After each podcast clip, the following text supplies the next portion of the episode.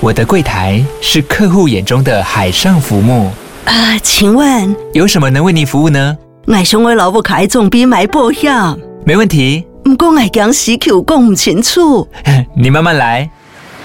办您靠岸，台银人寿一直都在，以安心、可靠、诚信、稳健为本，尊重多元，关怀弱势。因为台银人寿，我不再漂流。以上广告由台银人寿提供。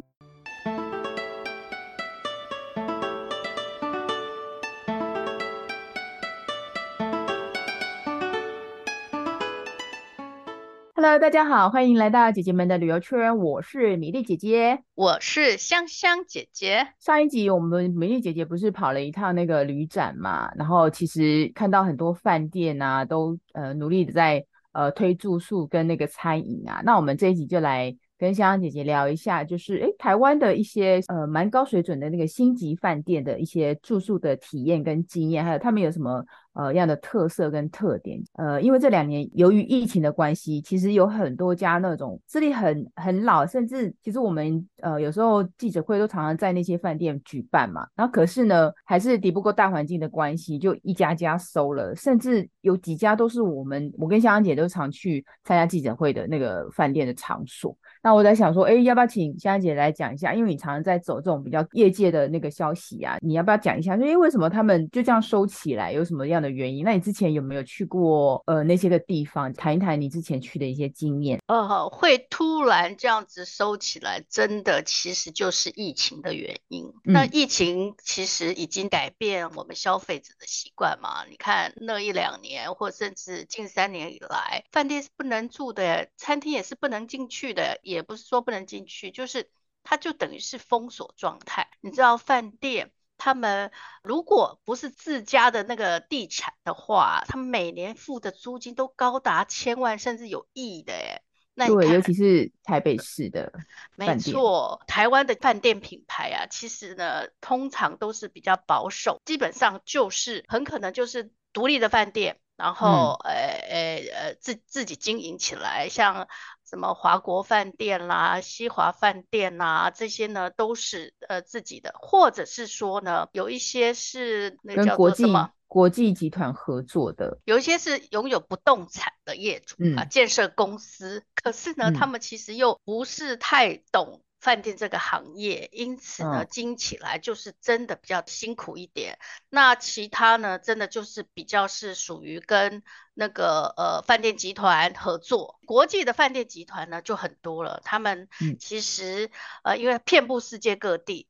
因此，他们其实都会呃有一套的这个呃经营的方式，什么时候入住，然后他们的规格，然后这个甚至呢，近几年应该是近十年以来呢，其实订房平台也抢了他们很多的生意。我是说大型的那个饭店集团，哦、所以呢，他们就手牵手联合起来，就是所以就会透过所谓的这个忠诚度奖励计划。然后就是集结他们旗下很多很多品牌力量，嗯、然后呢，哎，如果你入住这里，你就可以到 A 国的这个点数，你就可以用到 B 国的点数等等之类的，哦、用会员经营的方式来发挥他们的。对，哈、嗯，当然他们也有独立经营的那个单一的酒店，那这些单一的酒店呢，他们就会集结起来，就变成跨。品牌的形式变成联盟的形式，那一定的，他们这独立品牌嘛，一定都不太一样。可是他们还是会去做一个标准的，你要加入我的联盟，你就必须要怎样怎样怎样，然后有一些审核的程序了，然后这样会员一样的，它集结起来，它各地就 A。饭店，然后我到了 B 国的 C 饭店，它有这个联盟的那个会员制的话，它相对就有一些优惠。例如，对啊，像你你讲这种联联盟的那种饭店之间联盟的那个体系啊，我去马来西亚采访的时候，发现他们那边这样的联盟体系超多，就某某集团啊，就有点像航空公司，譬如说它有星空联盟，对对对，联盟底下对不对？然后国际的饭店体系其实也有类似这样一个联盟，那这样的一个合作方式，其实就是吸引那个住客的那个忠诚度。就是哎，我习惯去住这几个联盟，因为他们的性质基本上，呃，小部分会有呃类似或不一样这样子，就是大家会习惯去住那个品牌。就像你可能你坐飞机，航空公司它就是会联盟跟联盟之间，它的航班就会合作嘛，你就不会有那个航线的问题。那国内有哪几家饭店？已经不见了吗？走了吗？好，那个刚刚不是有提到说，我们希望呃谈一谈我们过去那个入住星级饭店的经验。呃，其实有三个华，中华的华，三华饭店是我其实还蛮喜欢的。每次那个入住的话，我都会觉得哦，真好，很舒服，有宾至如归的感觉。第一个华呢，就是 我先说还存有的，不能说还存有，就是还是屹立不摇的，叫做福华饭店。哦哦哦哦，他分管很多啊，很多哎、欸，不过还是有那个、嗯、后来在疫情期间收掉，就是翡翠湾的那个福华哦，对，度假饭店。那台北的福华饭店，我其实是它也是。老饭店级的啦，嗯、就是它的那个 buffet 挑高，然后很宽广。自助餐厅啦，自助餐厅它的设计空间就是很现在高大，就是天花板挑空，那个看起来视野气氛比较好。对，再来就是它有那个少见的，还有理发厅的。让这个住客呢，如果想要那个打扮出门的话，也是可以去呃洗洗啊。然后那嗯，福华饭店它很老牌，它真的是是台湾独有的这个星级连锁饭店。好、哦，嗯，它不管是在台北啦、礁溪啦，还有台中啊、啊高雄啊、垦丁啊都有。嗯嗯，所以而且它的那个品质是有一定的，它是老牌嘛，所以老牌有老牌的那个作风，嗯、你就会觉得呃是在这样子的，你住起来就是很安心。它也曾经有得过很多呃不错的奖，尤其它很配合我们台湾的这个行销的方式，例如呃要推那个穆斯林餐厅的时候，他们就是把自家的那个餐厅作为穆斯林的那个认证。再来就是疫情期间，不是应该其实我们还是有推动一个叫做安全接待链的那个认证计划，嗯，对，计划富华饭店也都是有得到的。总之呢，它就是我们台湾 真的很土生土长、原汁原味的这个连星级连锁饭店，我是本土品牌，本土品牌就对了。对，再来就是两家那个喽，消失掉了，阵亡的。可是我 我最呃唏嘘。最不舍的，我也一样。哦，就是那个西华饭店。嗯、对，哎呀，西华饭店，哎，它当初建立的时候，可是那个我们现在有号称叫做呃台湾饭店之父，就是刘文治，治就是治理的治，文章的文哈。嗯，他呢，其实在当年就觉得，嗯，为什么台湾没有所谓？为什么没有那个顶级的、呃、或是五星级的？呃，饭店这样子，那个时候还没，因为西华很久了，对，西华也应该也有三十七年、七八年了。嗯，嗯，那那你看盖起来的时候，哇，那可厉害了，他接待过很多国家的元首级的，包含对呀、啊，大明星来台湾也喜欢去住西华，某一些啦，对，还有、啊、像那个什么柴契尔夫人，是不是？还有老布希。嗯还有一些什么巨星王菲啊、刘嘉玲啊、谁谁谁、福山雅治啊，都有住过他们那边。而且他有一个饭店的房间都专专门接待巨星的，叫二零零六，他的房饭店号码叫二零零六，然后是那个尊荣级的那个行政套房。哦，而且他们在最近的时候已经结业了嘛，可是他们呢、嗯、又发展出来说，因为大家实在太怀念他们，他们就决定用一种 方式让大家继续怀念，叫做 NTF、欸。哎，你知道 NTF？哦，我知道，元宇宙，赶元宇宙啊，赶上去。是，它就是、哦、呃这个什么典藏西华 NFT 哈，继续在虚拟世界开他的饭店。没错，它就是以客房的房号作为那个概念设计，嗯、然后、哦、呃，它当然是这个是那个线上的那个嘛，虚拟的，嗯、然后你买了以后就变成一个数位资产啊，等等之类的，就是等于是说你是在线上看到它的景观和和那个体验，嗯、可是它你不能入住，因为它已经没有了。可是，可是呢？他其实那个刘文志，这个刘刘董呢，也投资了台北的那个万豪酒店。嗯嗯，那当时候要跟万豪酒店这样盖起来的时候，他的宏愿就是说，他要有一个 APEC 级的饭店，然后才能够接待所有国家的元首啊。所以那时候就很用心在这这个部分了。但是还是讲回西华饭店，嗯、西华饭店可是我非常心仪的一个饭店。嗯、当年出道当小记者的时候，我最爱去西华饭店开记者会。因为因为那就是一个一个很尊荣的感觉的那个一个体验呐、他的饭店其实面积没有很大，可是就是走那种精致风。记者会里面其实他就是，我会发现里面的一些小细节，我他小细节弄得很好，不管是在可能服务上啊，还有我很喜欢。饭店记者会，他会附那个铅笔给记者的铅笔，还有那个那个 memo 纸，就是大张的那个，然后都会上方面，还有还有有时候会有信封啊，这样都会放在那边，我都会带回家。嗯，记者会就是这样，这种小礼物他们会设计的很精致。是啊，再来就是他的那个喽，他也是那个发源地，你知道吗？就是台北的那个 fine dining 精致餐饮的那个发源地。当时候他其实有一个很知名的那个意大利餐厅。Toscana、嗯、是吗？屋顶是那种透明的玻璃窗的，哦、然后地板又是那种呃瓷砖拼图的，整个感觉是非常意大利风、嗯、啊。当然那个要价也不菲，然后餐厅也是非常的意大利道地的意大利料理。重点是呢，他在一九九八年的时候就引进米其林餐厅主厨来台湾做客座的那个主厨。你看哦，一九九八年跟现在的二零二二年，其实那个像米其林餐厅也是近三年才有的。可是你在、啊、你看，他在当时就邀请米其林出来，让那个台北或者是台湾的民众去做品尝。嗯，重点是他也栽培了一个台湾之光，叫做江振成。哦，so ga，他是从那边来的、哦。对，他曾经担任那边的副主厨。哦，原来如此，哇塞，大有来头哎！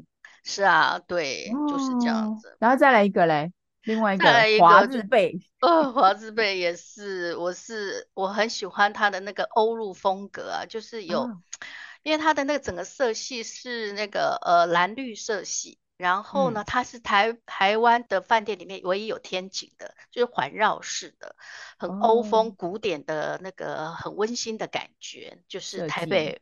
华国大饭店，它已经五十年了。欸、他是在哪里啊？他在林森，对，林森北路，林森北那边了、啊？哦、嗯、哦，我去过，我去过。对，所以二楼好像二楼是餐厅吧？对啊，可以看到。对对对，而且那个餐厅也是都很顶级的，什么帝国会馆哈，嗯、还有日本人非常喜欢在那边。当然，他也接待很，当年也是接待很多的名人贵族啊，都在那边哈。嗯那重点是，它其实是也是因为那个实在价格太高了，嗯，它有一个小小的那个啦历史可以说啦，就是这个地主呢叫做台湾人寿。那当年其实这个饭店是、嗯、呃，大家如果知道英业达，还有一个有名人创办人之一叫做叶国一。嗯，他那时候。是买了华国饭店，可是，在好像二零零几年的时候，那那个台湾人寿说，哎，我我想买这个饭店，哎，叶国一是觉得啊，可是他还有两百多个员工的生计，如果卖了，那怎么办呢？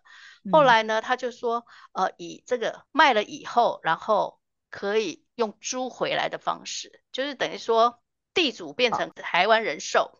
然后呢，饭店继续经营，然后员工也继续那个上班，嗯、但是呢，嗯、收益里面要有那个呃租金给台湾人寿。嗯、风光时期当然没什么问题呀、啊，每每个月多少多少钱，其实都还可以，嗯、因为他都赚的比那边多很多嘛。所以呢，其实你看那个月租金高达一千两百万，哇塞，太可怕了。是的，所以呀。真的没有办法经营，你看疫情啊，撑不下去就是撑不下去。但是他的那个餐厅后呃还是有呃找到新的地方，然后呃继续经营，也是受到很多的欢迎。宴请的时候，其实那边也是很好的一个地方了。这是我的三华经验，嗯。饭店收了是基本上都全部在台北市嘛？那台北市受影响是因为台北市的一些饭店绝大部分都是要靠国外旅客嘛？那你这两年因为疫情，国外旅客没有办法进来，他们就比较不容易。比起那种呃台湾其他外县市的那个饭店经营起来又更困难啊。台北最近好多那种嗯世界级的集团进驻嘛，我觉得多多少少也会影响到一些他们的。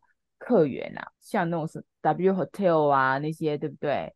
然后万豪又起来嘛，嗯、它整个连锁体系的，呃，多多少会那个吃掉一些大饼啊。那米粒姐姐呢？我的话就是因为我住的星级饭饭店，最主要都是采访，也是台湾比较多嘛。那你刚刚有提到，像跟那个跟福华同样年纪的，我觉得可以讲的话，就大概就是呃，以前叫做那个丽晶丽晶饭店，然后现在叫金华。哦哟，又一个华。呃对，哎，怎么那么巧，都华字辈的这样子，然后现在就变成那个呃金华集团嘛，金华集团它底下有很多的饭店体系啊，嗯、呃，衍生出很多子品牌啊，有时候大家都不知道它可能是属于金华集团。金华酒店最有名就是在中山北路那边嘛，那个也是，你知道吗？印象最深刻的就是他住过谁？他住过 Michael Jackson，对，对，来台湾演唱会的时候。鄙人在下，我去有去看那 Michael Jackson 的现场的演唱会，我有票。真的哇，的了不起，金本人有去看过那个 Michael Jackson 演唱会，这样子，哇，那个现场真的不一样。这样，虽然呐、啊，虽然我只能看大荧幕，因为我没有办法挤到摇滚区，我就只能看看着大荧幕。在可是那个现场震撼是很厉害。这样，那金华集团体系底下，我带来跟大家稍微。呃，理清一下，这样，它它底下有几个子集团，一个就是大家很有很现在比较知道叫那个精英精英酒店，蓝城，然后另外一个对，然后另外有一个就是比较这是五星级的哦，然后还有一个另外一个子子品牌是以那个泡汤就是温泉为主的，它叫那个金泉风旅，就是温泉的泉，然后、哦、呃风采的风旅游旅游的旅，就是它是以温泉为主的。那另外一个。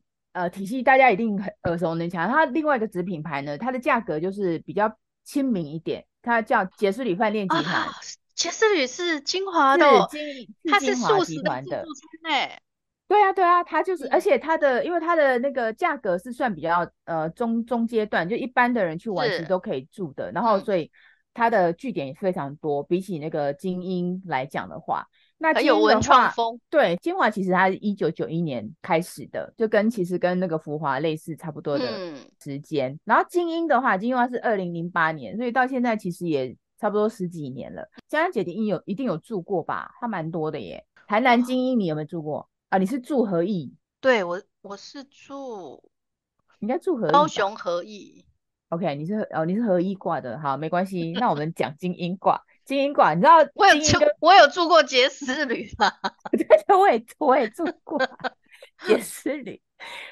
没有，我要讲一个小，没有一个小，应该不会被骂吧？精英跟精英跟何意，如果要上广告没有关系，我们会因因为精英比较好笑，精英跟何意在台南都就在隔壁。啊有，知道吗？他就在隔壁，嗯、所以很好笑，就是那种一级战区啊。我觉得就是比较好笑。精英、台南精英跟那个台南合一我都去住过，其实都各有千秋啦，就是都是很棒的饭店这样子。那精英的话呢，它比较有名的话就是呃，在泰鲁阁，就是天祥那边，泰鲁阁精英。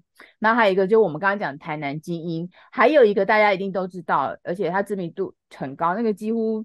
泡汤季就就很多人去，亲子很爱去，在宜兰兰城精英，嗯、对，兰、嗯、城精英，嗯、因为它的那个呃那个那叫什么樱桃鸭很有名嘛，它的餐也很有名这样子。我今天要讲的是那个泰鲁格精英，精英系统里面，它每个饭店真的都呃有不同的特色。那个兰城精英我去住过，我也我也觉得很有特色。那兰城精英来讲的话，它的因为它在城市里面嘛。他在那个兰呃宜兰市里面，然后他比较有名的是那个亲子爱住，为什么呢？现在小朋友去住饭店都不是都会有那种小车车吗？嗯，他就在那个某一个楼层的那个廊道上面画了那个赛车道，然后小朋友就是可以在那个廊道里面开着他的小车车这样开开开，然后绕圈圈这样子，所以亲子超级爱去那里，就是小朋友就是我觉得你要遛小孩啊，去那个蓝城精英，绝对让你大人也开心，小朋友也开心这样子。那我自己。个人对那个泰鲁阁晶英很有印象，是因为它是属于峡谷型的那个饭店。它的饭店是盖在哪里呢？就是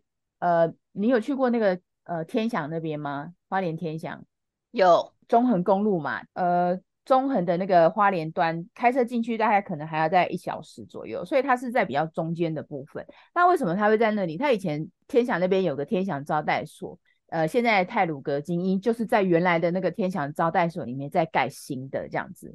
呃，因为它的设计师会根据当地的那个景观环境，你去看，你就会知道说它是真的很很巧妙的融合在那个峡谷。它旁边，它的饭店旁边就就是那个立雾溪。所以你其实住在那个饭店里面，你可以看到峡谷的景观。然后它的设计的重点就是有包括山的元素啦、水的元素啦、木头的元素，还有石头的元素。它给人家是那种很天然的，呃，天然的味道。所以它整个的设计的重点比较走那个原始自然的，就白色跟原木色调去交错。所以其实整个建筑看起来，你一进到这边，你 check in 的时候，你就可以感觉到那边。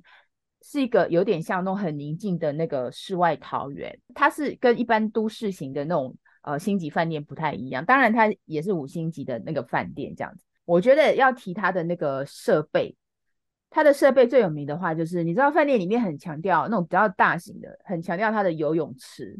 它的游泳池就是所谓的我们讲的常常在讲的无边际哦，就是哎、欸、站在那一端，你其实看不到。泳泳池那个边际，大家不是拍照很喜欢低着拍吗？感觉那种水好像是连绵到天边啊。它的那个无边际泳池就是在那个你你就是拍过去旁边就是峡谷了，你就可以看到那个是它是有它有室内跟户外的，那户外的那个无边际泳池啊。超级受欢迎，那只要就是大家去住的话，就是有时间的话，都会去游个泳。最主要是在那边就很漂亮啊，因为你放眼望去，那个峡谷啦、绿树啦，然后山峦啦、翠绿的景色，然后你在那边心情就很好。那它游泳池旁边都会放一些那个躺椅，就是休息室的躺椅嘛，可能你游完游完泳上来就可以在那边做个日光浴啊这样子。然后呢，它还有露天电影院。你知道我那时候去采访的时候啊，哦，好特别哦，露天对你电影院。对对，露天电影院就是晚上他会安排呃一些那个大型的，你就你就可以坐在那边，然后就看着大型的那个呃放映放映布幕，然后就演着，然后旁边就是波光粼粼，当然晚上会打一些光什么的，然后那个氛围非常的好，然后他的那个电影放出来那个声响，其实经过峡谷的回，音回音，对，哇，哦，那个整个感觉很像那种大型的那种。立体声道这样子看，然后我就非常的过瘾。哦、对，这是它，就是我印象很很深刻的房间，当然是毋庸置疑。它有比较基本的那种，比如休闲客房，它其实有两种的，一个是休闲客房，一个就是所谓你讲的，一般五星级饭店都有所谓行政楼层嘛，然后它有行政行政套房这样子。它的餐厅有像那个行政楼层，它就有专门。呃，规划一个交易厅是在那个饭店的顶楼，啊，那个就是行政楼层楼层的人才能上去使用这样子。那一般的房客的话，他可以有，他有个梅园中餐厅，就是他吃的部分呐、梅园中餐厅。然后另外一个就是自助餐厅，就叫卫斯理。我觉得建议大家一定要两天一夜，而且一定要一博二食，你你不要只有早餐，除非你要去附近，因为我我个人是觉得天祥附近。没有什么好餐厅，要么你就是到再回到花莲市，那要么就是你附近的那个什么一些小吃店吃一吃。所以我是建议大家去住泰鲁阁精英的话，去挑一泊二十的游程，就是早餐跟晚餐，然后一个人哦，平日价格就是的，一个人只要五千块而已。所以我觉得以它现在的价格吗？对，他他到那个明年的三月。的价格，呃、哦，三月价、嗯，然后要提醒大家是，它就是二月大概有几天要整修，所以那个时候，呃，那时候没有没有提提供住房，所以大家要记得上官网去查一下，就是二月会有几天它会整修，就是整个完全封闭的这样子，要注意一下，一定要参加那个饭店里面的半日游行程。哦、太鲁，你去泰鲁阁。哦，我知道他们的那个导览行程，这个行程是很值得去的，非常有台湾风味，然后会讲的非常有文化体验的感觉。对，然后它有半日游嘛，那你可以选择呃下午的半日游，或是上午的半日游。嗯。有些人可能他早早就进去了嘛，check in 之后他可能下午去逛，然后大部分都是以步道为主。那几个比较有名的就是，我觉得建议大家都可以去走那个沙卡当。嗯，因为萨卡当步道它整个沿溪走，它它它的溪水非常清澈哦，然后就是天气好的话，没有台风，它的溪水其实有点像透着那个绿宝石的光。而且萨卡当的话，它很好走，它就平平的，或者是你可能上午的话，你去走一下呃燕子口或者是部落湾。我觉得一本像我自己常去花莲啊，你叫我去走萨卡当，一直去走茶盘，我也愿意。就是那些个步道，其实走起来就很舒服，然后又轻松，然后又可以看看那个峡谷的风光，然后呼吸新鲜空气。这些就是去住那个呃泰鲁格精英，我觉得可以呃可以参加的行程这样子。那这个是泰鲁格精英的部分。那其他另外一个集团就是我上一次那个 IDF 不是有提到诚毅诚毅集团吗？嗯，嗯，它其实也可以算本土的。本土起家的老板，他是一个呃，他们是一个那个呃建筑公司，就是做、oh. 呃盖房子的。其实建筑业跨足那个饭店，饭店业不少哎、欸，嗯，会比较容易啦，因为他们在可能土地啊或干嘛的。对啊，房子自己盖的就不用付那么高的租金。对对对，那诚毅级的话，我上次有讲嘛，他现在就今年九月开一个诚毅酒店，是属于五星级的这样子。那因为米粒姐姐还没有去住，如果下次有机会去住的话。来呼吁一下那个，呼吁一下那个诚毅集团的公关，我们很希望去住诚毅酒店，这样。他在那个高雄图书馆这边，这是诚毅酒店部分。然后，呃，他这这是诚毅酒店哦，然后再来还有个文旅系统，诚毅有个文旅系统，是的，真的很有文化风。我住过嘉义的，你住过吗？你住过嘉义？对，嘉义的文旅系统，对对对对，还有台中的部分。鸟日，台中叫它它它叫台中鸟日，它的那个文旅的名字，它会用很很文青的那个呃去做命名。台中它就叫台中鸟日子，然后那个嘉义它有另外一个我很喜欢的叫桃城茶样子，对，茶样子我也是去住过那里。对对对，那我觉得那其他就是可能在淡水啊，或者是花莲啊，花莲叫三之岛。那我觉得它这个呃这个呃旅呃饭店系统比较特别，是它因为所谓的文旅，所以。可可想而知，它会以文化为出发，所以它每个馆的设计风格都会结合在当地的一个故事，包括刚刚我讲的嘉义桃城茶样子。嗯、你知道阿里山对不对？嘉义阿里山茶很有名嘛，所以他在盖桃城茶样子的时候，就以茶为出发点。所以大家去的，你知道桃城茶样子，它是一个新的建筑，它的外观是按照那种以前我们不是呃呃外销茶是一。方形的那种茶香有没有？方形的，它的外形就是有点像很多茶香叠在一起的，嗯，它是不规则的那个以白色体系。大家如果去桃园台，就是可以知道它的呃建筑非常的特别。然后我再提一下，它比较特别的是它的 check in 柜台啊，有点像我们去那个，你知道我们去那个买茶，不是都会呃那个老老板就跟你哎来喝杯茶，它的 check in 柜台就有点像那种感觉，它不是那种很制式的，它就哎而且一进去。那些那个柜台服务人员就会请你喝一杯茶，你就感觉说哇，嗯，对，来到那个地方，当然它大厅也是挑高的，然后就是呃奉茶香，对对对，就是会奉茶。你真的去那边，他会先给你一杯茶，就当然是阿里山茶，或者是就是他们推的这样。然后它的后面有很多那种茶馆，这个是我对桃城茶样子印象比较深刻，在设计的方面。然后在住的方面，其实大家可以挑这几个体体系去，会比较呃，跟民宿来讲的话，住宿的经验是不一样。但饭店它基本上的一些 SOP 服务水准还是在这样。偶尔民宿住一住，我也很想去住那种呃饭店体系，像香香姐姐就是喜欢去住那种饭店体系的。对，什么都不用烦恼，对对对对，是是真的很舒服啦，嗯、这样子啊。好，那分享到这边，就是如果说，哎，接下来过年快到了，大家赶快去呃上网预约新春的或是来年的一些住宿的呃房间，手脚要快哦。像我们介绍这些，嗯，都很抢手，泰鲁阁精英就很也不好定这样子。好，那我们今天的节目就介绍到这边.那就下次拜拜喽。OK，拜拜。